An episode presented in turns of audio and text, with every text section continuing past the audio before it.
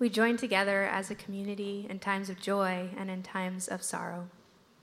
We come together to create a safe and holy space for one another, a place to bring our many different emotions and thoughts and feelings, to grow and to strengthen and to encourage one another.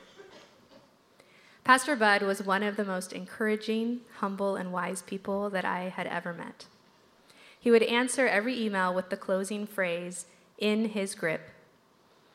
Folks tell me that he had been saying that phrase for over 30 years. I suppose he knew he always was and forever is in his grip. Let's hear some words now of wisdom and encouragement from Bud himself.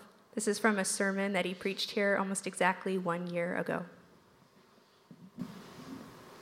As the old gospel song says, this world is not my home, I'm just a passing through. Both of my parents, both of my brothers, Aida Shanafelt, Commun Jung, George Haas, they're gone from me. The closer I draw to the end of my life here on this planet, the more I become aware of a kind of double pull that's taking place. Homesick for heaven, but not fed up with earth. I want to live my life ready for either.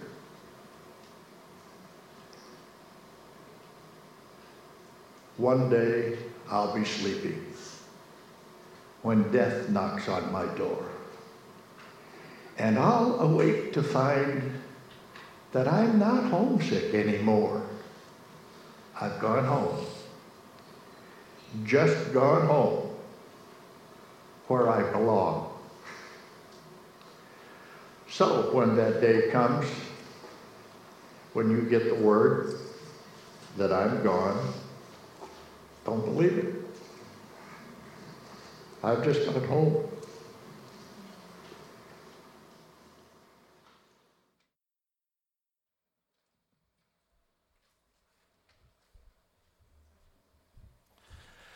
Good morning, everyone. My name is Peter. I'm one of the pastors here, and uh, welcome to second service at Evergreen. I was really strong, and I was doing great first service, and now I'm losing some resolve here, so excuse me. Um, I'm really glad we get to be a church. A church isn't just about a collection of consumers, but it's a community uh, that's made a commitment. And that commitment means that we get to ride the ups and downs together. And that's a privilege and it's a gift. And I'm glad we get to be gathered today in this space. Our desire is that this will be a, a space uh, for you, us collectively as a body, but also individually.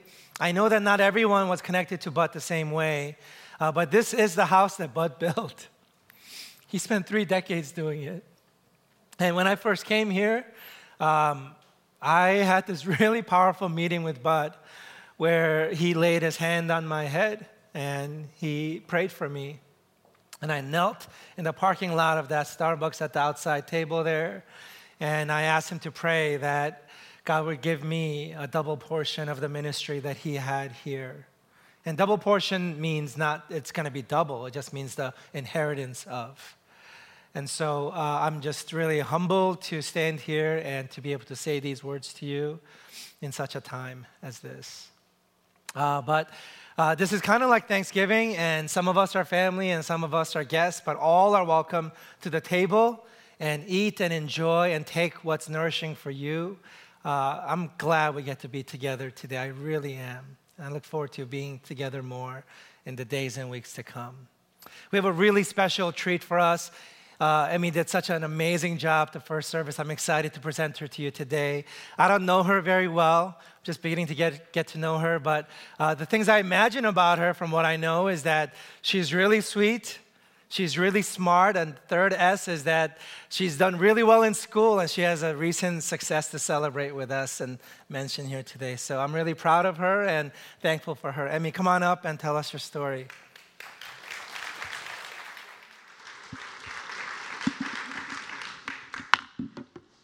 Thank you, Peter. Well, good morning, and my story begins a little over five years ago. That winter, I experienced a back injury lifting a patient at work. The subsequent months were a blur, initially with severe pain and feeling trapped in a body that couldn't do the things that I had previously taken for granted. Not being able to run was the hardest part. At work, I couldn't lift or move patients and desperately worked to help my team in other ways, yet was daily frustrated by my limitations. Not able to do the job I believed mattered, and with no clear timeline in my healing process, I began to apply to graduate school. There were many lonely days, many days when my prayers seemed to be going into empty space. Mother's Day that year was especially painful as I felt abandoned by God in my desire to become a mom. Garrett and I had been married for over six years, with many years trying to become parents unsuccessfully. While I struggled with intense emotions, God was faithful. Over the course of that year, my back injury slowly healed, resulting in a core that was stronger than ever before. I also began the journey of medical evaluation and treatment for infertility. That spring, I had surgery, which determined that the orange sized mass in my pelvis was a simple ovarian cyst. One month later, I was pregnant with James. I was overwhelmed and immensely thankful, and there they are now. While being pregnant so soon following a back injury was not ideal, it was a gift. While I did not plan to be pregnant while in graduate school, that autumn I began my doctoral studies at the University of Washington to become a nurse practitioner.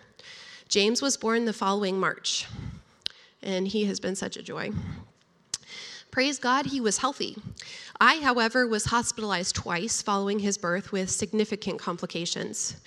I agonized over the decision, but decided to take a leave of absence from school to heal as well as connect with James.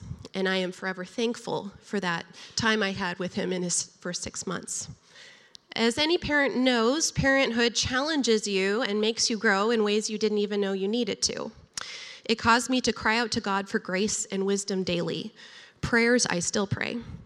Despite the new challenges as well as joys of this season, I felt palpably carried by God in so many ways, especially when my dad, who was like Pastor Bud, a pastor, a teacher, a beloved beloved friend, um, was diagnosed with leukemia when James was only seven months old. I felt carried by God in and out of ICUs and crisis moments as I was in crises, not my dad. He was calm and blessed people throughout his entire illness and death. And as a medical provider, I've seen a lot of deaths, and my dad was the most beautiful death I've ever witnessed, and it's still a blessing to me that I got to experience that. God has been a pillar of strength to me, not only through parenthood, but the journey of living after the death of a cherished father. The following years have brought more joys to our home. Johnny was born a little over two years ago, and he has been bringing life and excitement to our family daily. My perfectionism is gradually getting kicked out of me by his exuberance and determination. I don't know many two year olds or toddlers who like to eat sand and dirt, but he is one of them. There have been many moments of switching gears, going back and forth between intense clinical rotations and long academic days for me, long work days for Garrett, and parenting, wanting to do everything perfectly, and yet feeling like I was a part time mom, even though parenting is never part time anything. Lots of sacrifice, but again, lots of grace. Seeing God work through our imperfect parenting and providing for us and for our boys in so many ways. This last March, nearly five years after starting, I finally graduated from my doctoral program. The experience has forced me to continually ask for help, and I could not have completed it without immense assistance from Garrett, our parents, siblings, and community. While reflecting on the last five years, I'm just filled with the gratitude and gratefulness for God. I do not deserve the gifts of faith in God or my family. While it initially felt like a curse, the back injury prompted me to apply to graduate school, a lifelong goal. And while years of infertility were lonely and heartbreaking, because of them, I have accepted each baby and pregnancy as the gift they are. Baby number three, also a boy, is due in September. While the timeline has not been my choice, I see the last five years as a gift. And several verses that mean now to me more than ever before uh, are Proverbs 3 5 through 8. Trust in the Lord with all your heart and do not lean on your own understanding. In all your ways, acknowledge him, and he will make straight your paths. Do not be wise in your own eyes. Fear the Lord and turn away from evil. It will be healing to your flesh and refreshment to your bones and also Psalm 31, 14 through 15, which were incredibly important verses to my dad, and they are to me as well. But I trust in you, O Lord. I say, You are my God. My times are in your hand. Thank you for listening to my story.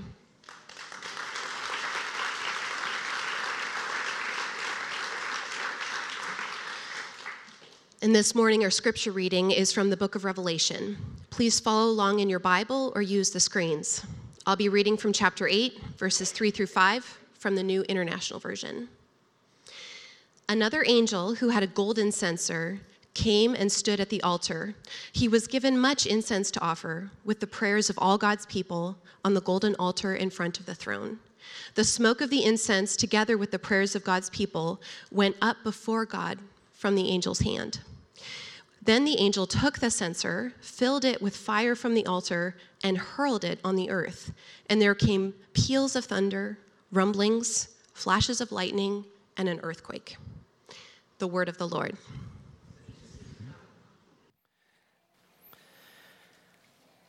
Good morning once again.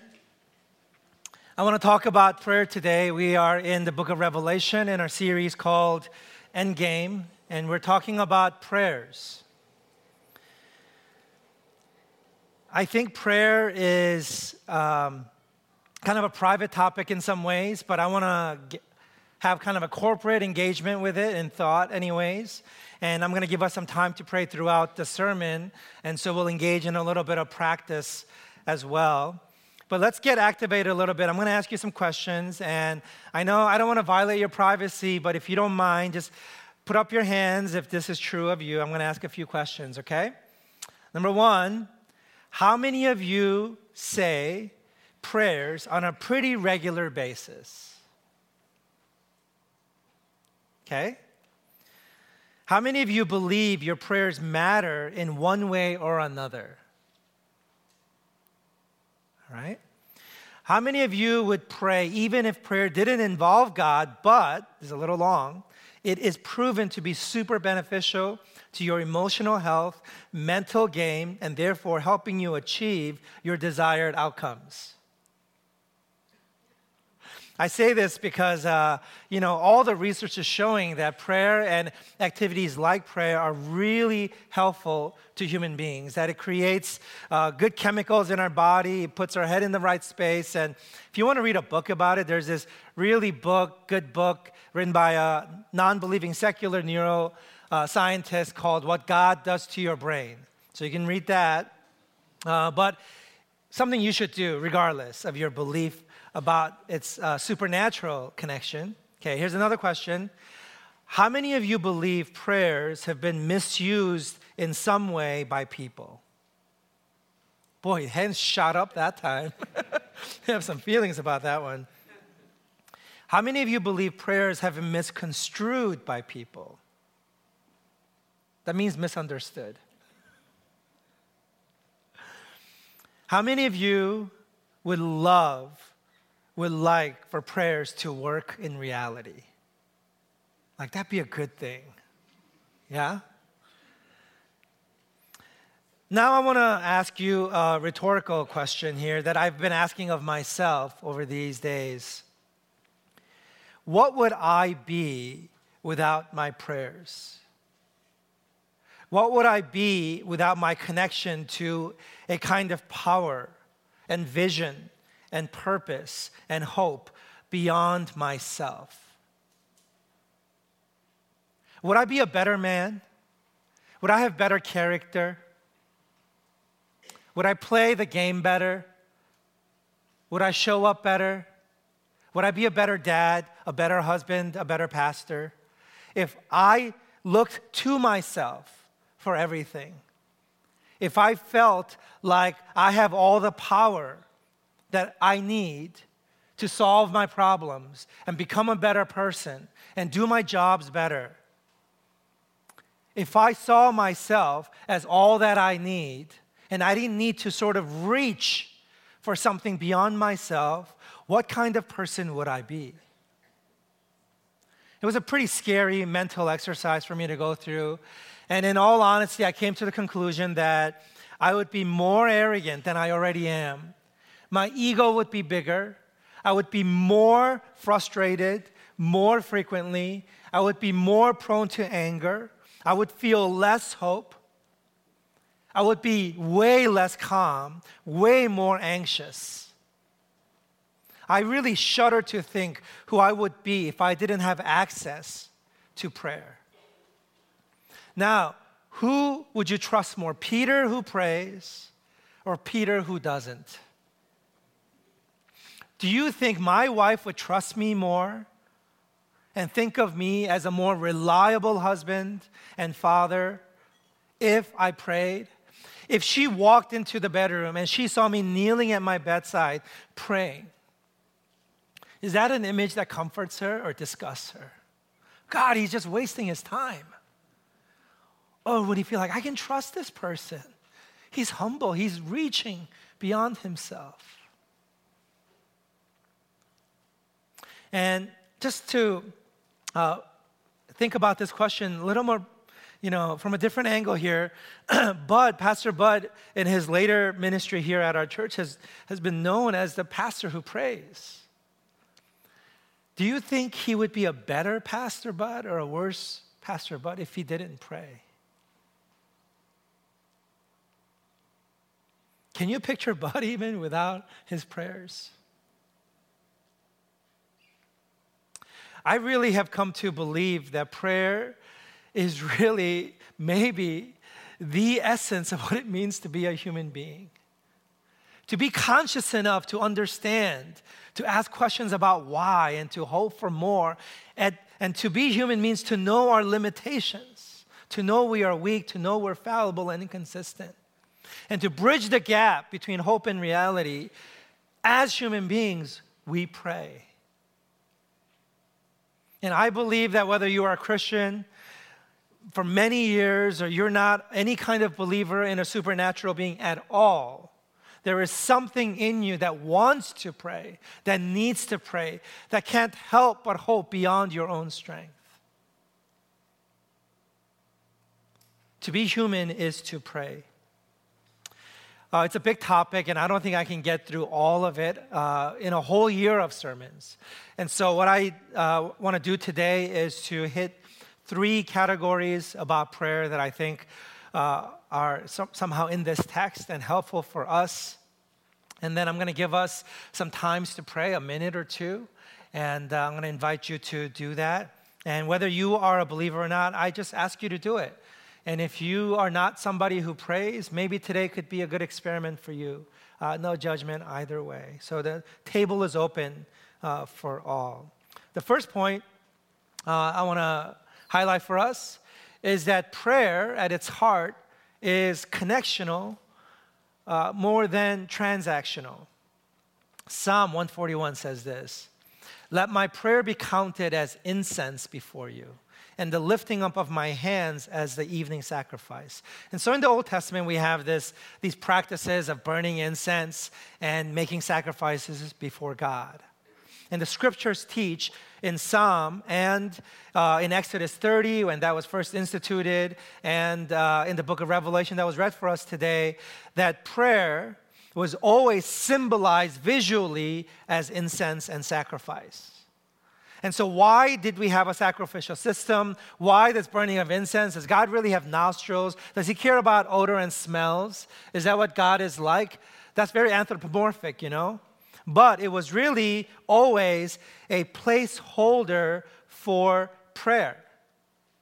And incense, you know, is this idea that uh, there's a smell or smoke that's rising up. Now, stay with me for a second here human beings, because to be human is to know our actual, but feel our potential. There's always something better and higher, and we kind of spatially orient that experience upward. And so, you know, when we have uh, the opportunity to create a superhuman being, right? We made Superman. And Superman was pretty cool when he was first made. He like ran really fast. And then Superman could like jump really far. And then when we got to the peak of our imagination, you know what Superman could do? He could fly. If I gave you the choice to say you can have Superman's powers, but you get the choice, you get options here. You get to either run really fast, or you get to uh, just jump really far, or you get to fly. A hundred percent of you, I believe, would choose to fly.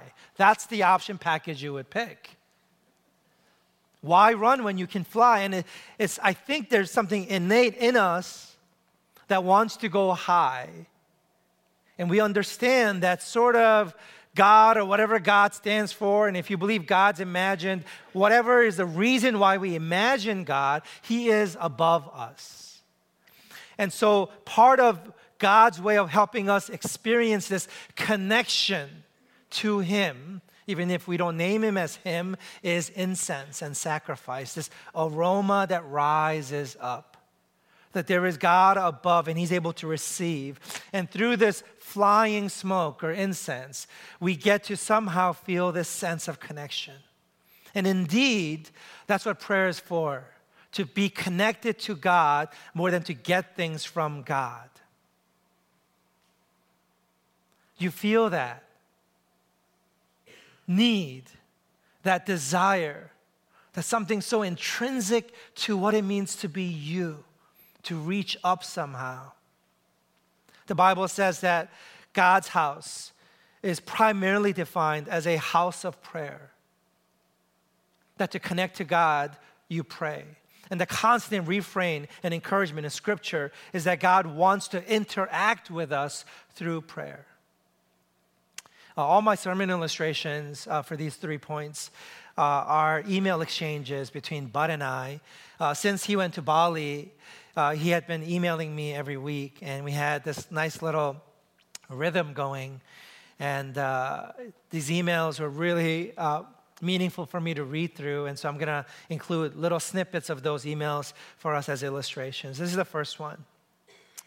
Dear Pastor Peter, sitting here in our little Bali home and listening to your message, I was struck and encouraged by its truth and biblical basis. As I walk the cramped and heavily traveled lanes, I see the daily offerings of fruit, flowers, and incense in front of every single home or business. Last night at our Bible study, the sharing from the wide variety of backgrounds and beliefs led me to seek to help these dear ones to stand firm and hold on. So grateful to God that I can be challenged and fed by your teaching, and also my son Jeff's as well. God is good in his grip and grateful Bud. As I got to know Bud over the last seven years, I came to believe that Bud wasn't after anything from God, but he was after God himself. That Bud understood what it meant to pray and why he prayed. So I want to invite you now to close your eyes. And I want to invite you for a minute or two to pray uh, some simple prayers of acknowledging your need to connect to Him who is above. For you to have a sense of meaning and hope and power. You long as a human being to be connected to God Himself.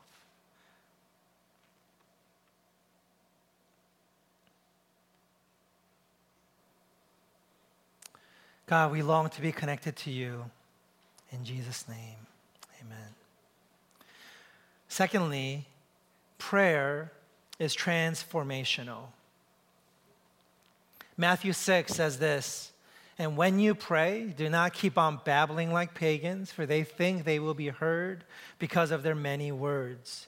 Do not be like them, for your Father knows what you need before you ask Him.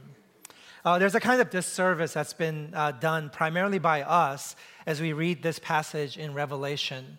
Um, if you research this verse, uh, you'll find that maybe eight out of 10 of the articles and commentaries you hit mistakenly talk about uh, they paint this image of a golden bowl in heaven. And it's this empty bowl, and it's sort of off balance a little bit, and there's a proneness for it to tip. But it can't tip until it has some weight in it.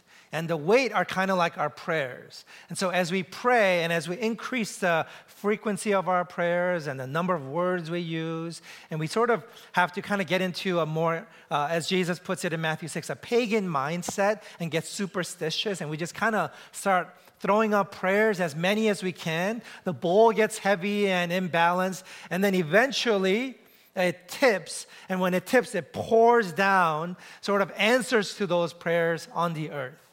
And so it kind of creates in us a mindset where God is kind of reluctant and he doesn't really want to help us and you know, but persistence beats resistance. So if you pray a lot and if you really bother him and are annoying to him maybe, then and only then will he answer our prayers. It's a kind of transactional view of prayer. But in reality, what Jesus teaches is that God already knows. It's not information he's after. He's not wondering, gosh, I wish Peter would just tell me because then I would do it. He just, he really has a communication issue. That's not God's issue about me and prayer. But notice in this chapter, it's about the altar. It's that I am offered up. I'm not trying to change God, God is waiting for me to change. C.S. Lewis says it really succinctly. He says, Prayer doesn't change God, it changes me. Jesus, when he's teaching on prayer, he has this really pithy statement. He says, Whatever you ask for. Now, that word, whatever, that's a kind of word human beings love to run with. We love it. It's like not just three wishes, it's as many wishes as we want. We could even wish for more wishes right? Whatever you want, ask in my name. And that's really, really loaded. See, back in Jesus' time, this idea of asking in somebody else's name or writing in somebody's name or doing anything in somebody's name was the exact same thing as that person doing it themselves. And so, for example, scholars know that uh, the actual apostle Peter didn't write second or third Peter, but it was probably a disciple, maybe even a team of disciples of Peter who wrote those letters. But those letters don't say that because they didn't have to.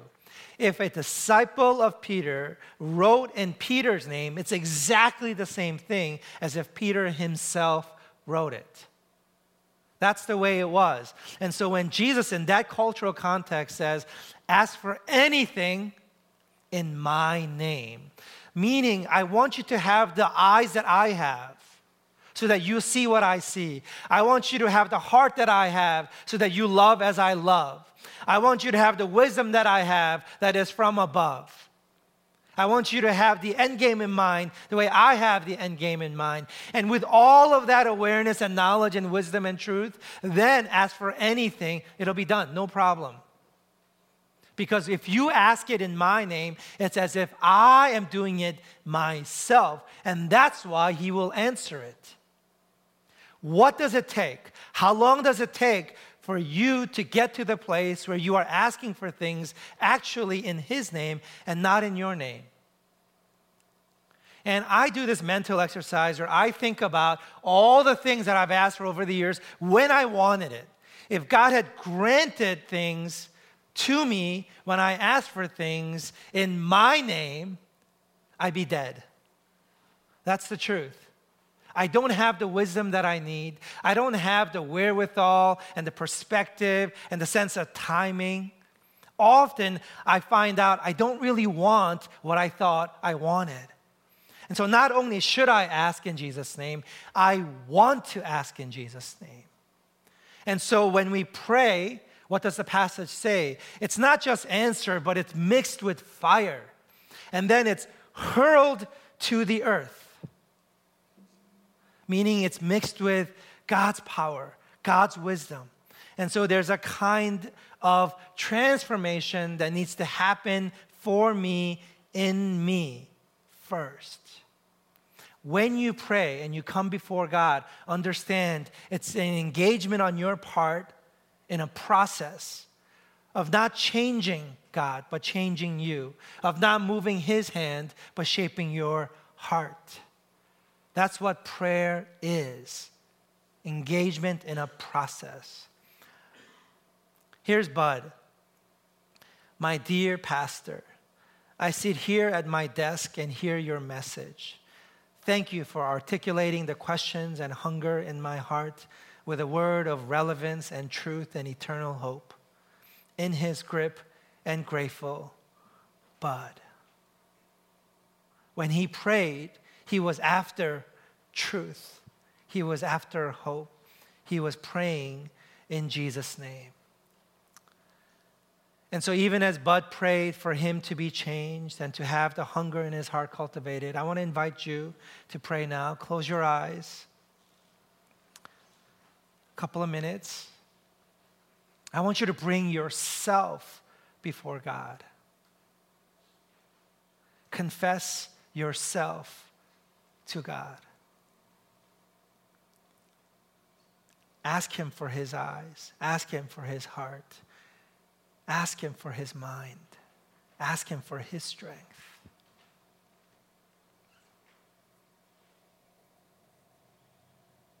God, we need you. And that's why we come to you. In Jesus' name, amen. And third, we understand from our passage today that prayer is impactful says this And the angel took the censer, filled it with fire from the altar, and hurled it on the earth. And there came peals of thunder, rumblings, flashes of lightning, and an earthquake. I love this image. I love this idea. It almost feels Hollywood that we pray, but our prayers are so powerless if they're not received by God and mixed with fire and then hurled to the earth. And notice, instead of the earth sort of becoming disintegrated. They're sort of rumbling, thunder, lightning. It's like activities happening. It's a kind of power that's entered the atmosphere. It's activating. I kind of imagine like Frankenstein, you know, coming to life. You know, there's something happening and it gets exciting. Daniel chapter 10, verse 11 talks about how heaven and earth is shaken by prayer, and even angels and demons are impacted by prayer. And it's continually offered, meaning that there's a kind of mixing with God's wisdom and power and his sense of timing throughout history, and God who lives outside our limitations of time has the plan and the ability to execute that plan. And so the prayers that, for example, saints of old like Abraham prayed, they went up to God and God's holding it in this bowl. And he says, Not yet, Abraham. Your intention was good, your idea is good, but your timing is terrible. And then, me, thousands of years later, I get to experience an answer to Abraham's prayer from thousands of years ago because there's a constant hurling of our prayers back to the earth after He receives it and mixes it with fire. Prayer is powerful, it does something, it's impactful.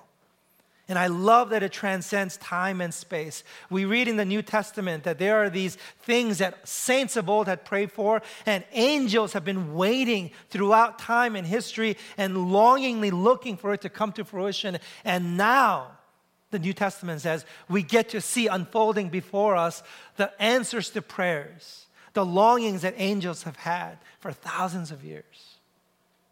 Just because you pray something and it doesn't happen doesn't mean that you were wrong or that God didn't hear your prayers. It just means that you're not as wise as He is. Your sense of timing isn't as good as His is.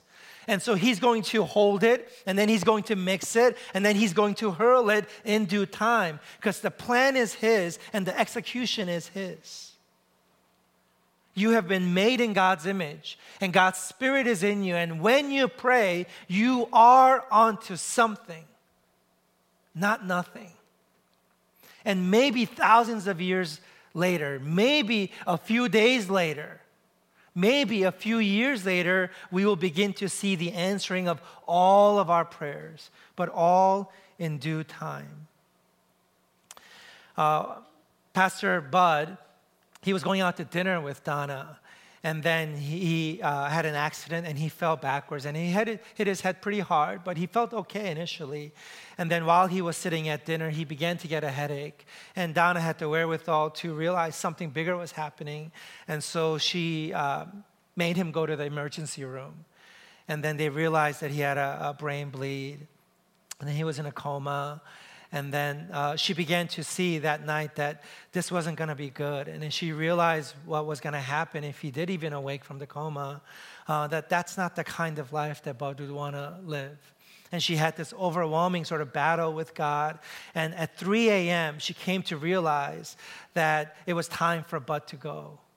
And so she began to f- pray fervently that God would take Bud home. And then at 3:30, 30 minutes later, Bud passed. Now, it's up to you to interpret the cause and effect there. Here's an email from uh, Bud. He says this Today, uh, my valued Pastor Peter, today I have become very aware that I am 84 years old. I don't seem to have the same stamina to keep a rapid pace like I once did. Last Tuesday, Bible study. Thursday, Monday, Thursday worship with our parent church and a time of foot washing and prayer. Donna soloed. Friday, Good Friday worship. We sang a duet. I preached. Easter Sunday, 6:45 a.m., sunrise service on the beach of the Grand Hyatt Hotel. Donna sang, I preached. 10:30 a.m. Easter worship, I preached. Today, fighting a cold, poor sleep, preparing for another Bible study. However, the great good news is He is risen. I am so thankful to our risen Lord for your Easter message. I'm so grateful to Eden for her honest and mysterious story. Now, Pastor, that I have been fed by you and our Lord, I am ready to hit the road of the coming week, thinking and praying for you daily, hoping that you are doing the same for us. In his grip and grateful. Bud, parentheses, and Donna.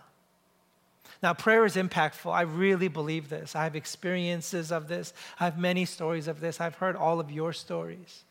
And many, thousands, forever until we see Jesus again, will testify to the effectiveness and the reality of prayer. But one point I want to make, especially to Christians, is that not only are prayers effective and, and impactful in that God responds to prayer, but also it activates us into action.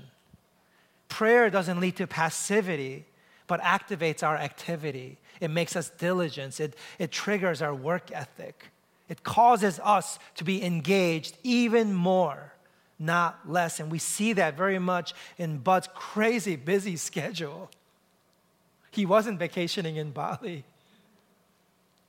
But because Bud prayed, Bud worked hard. I want to invite you to close your eyes in our final time of prayer. And I'm going to give you just one minute on this one.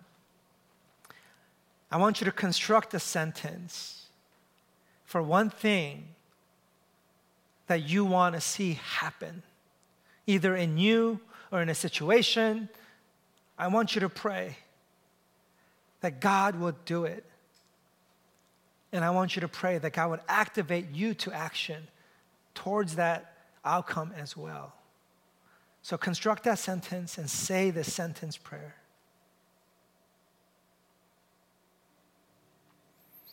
God, energize us to work in our prayers. In Jesus' name, amen. As we conclude here, I want to read one last email from Bud.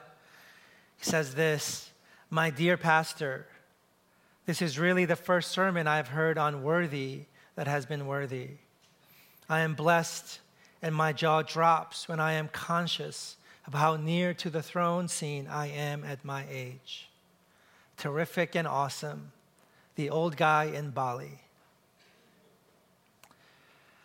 I think Bud knew. I think he knew before he went to Bali. I think Donna knew. Bud knew and he wrote me this email. Bud knew and he was writing that sermon last year for our church. Bud knew because he prayed, because he was connected to God. He knew to whom he belonged, to whom he would return. Bud prayed for us who came to him every week in that chair, in that corner right there on my left. And during our response song and after the service, I want to invite you, if you want, to sit in that chair and have a moment with Bud and God. And for our final closing here, I have some verses I'm going to run through, and I want you to pray these verses.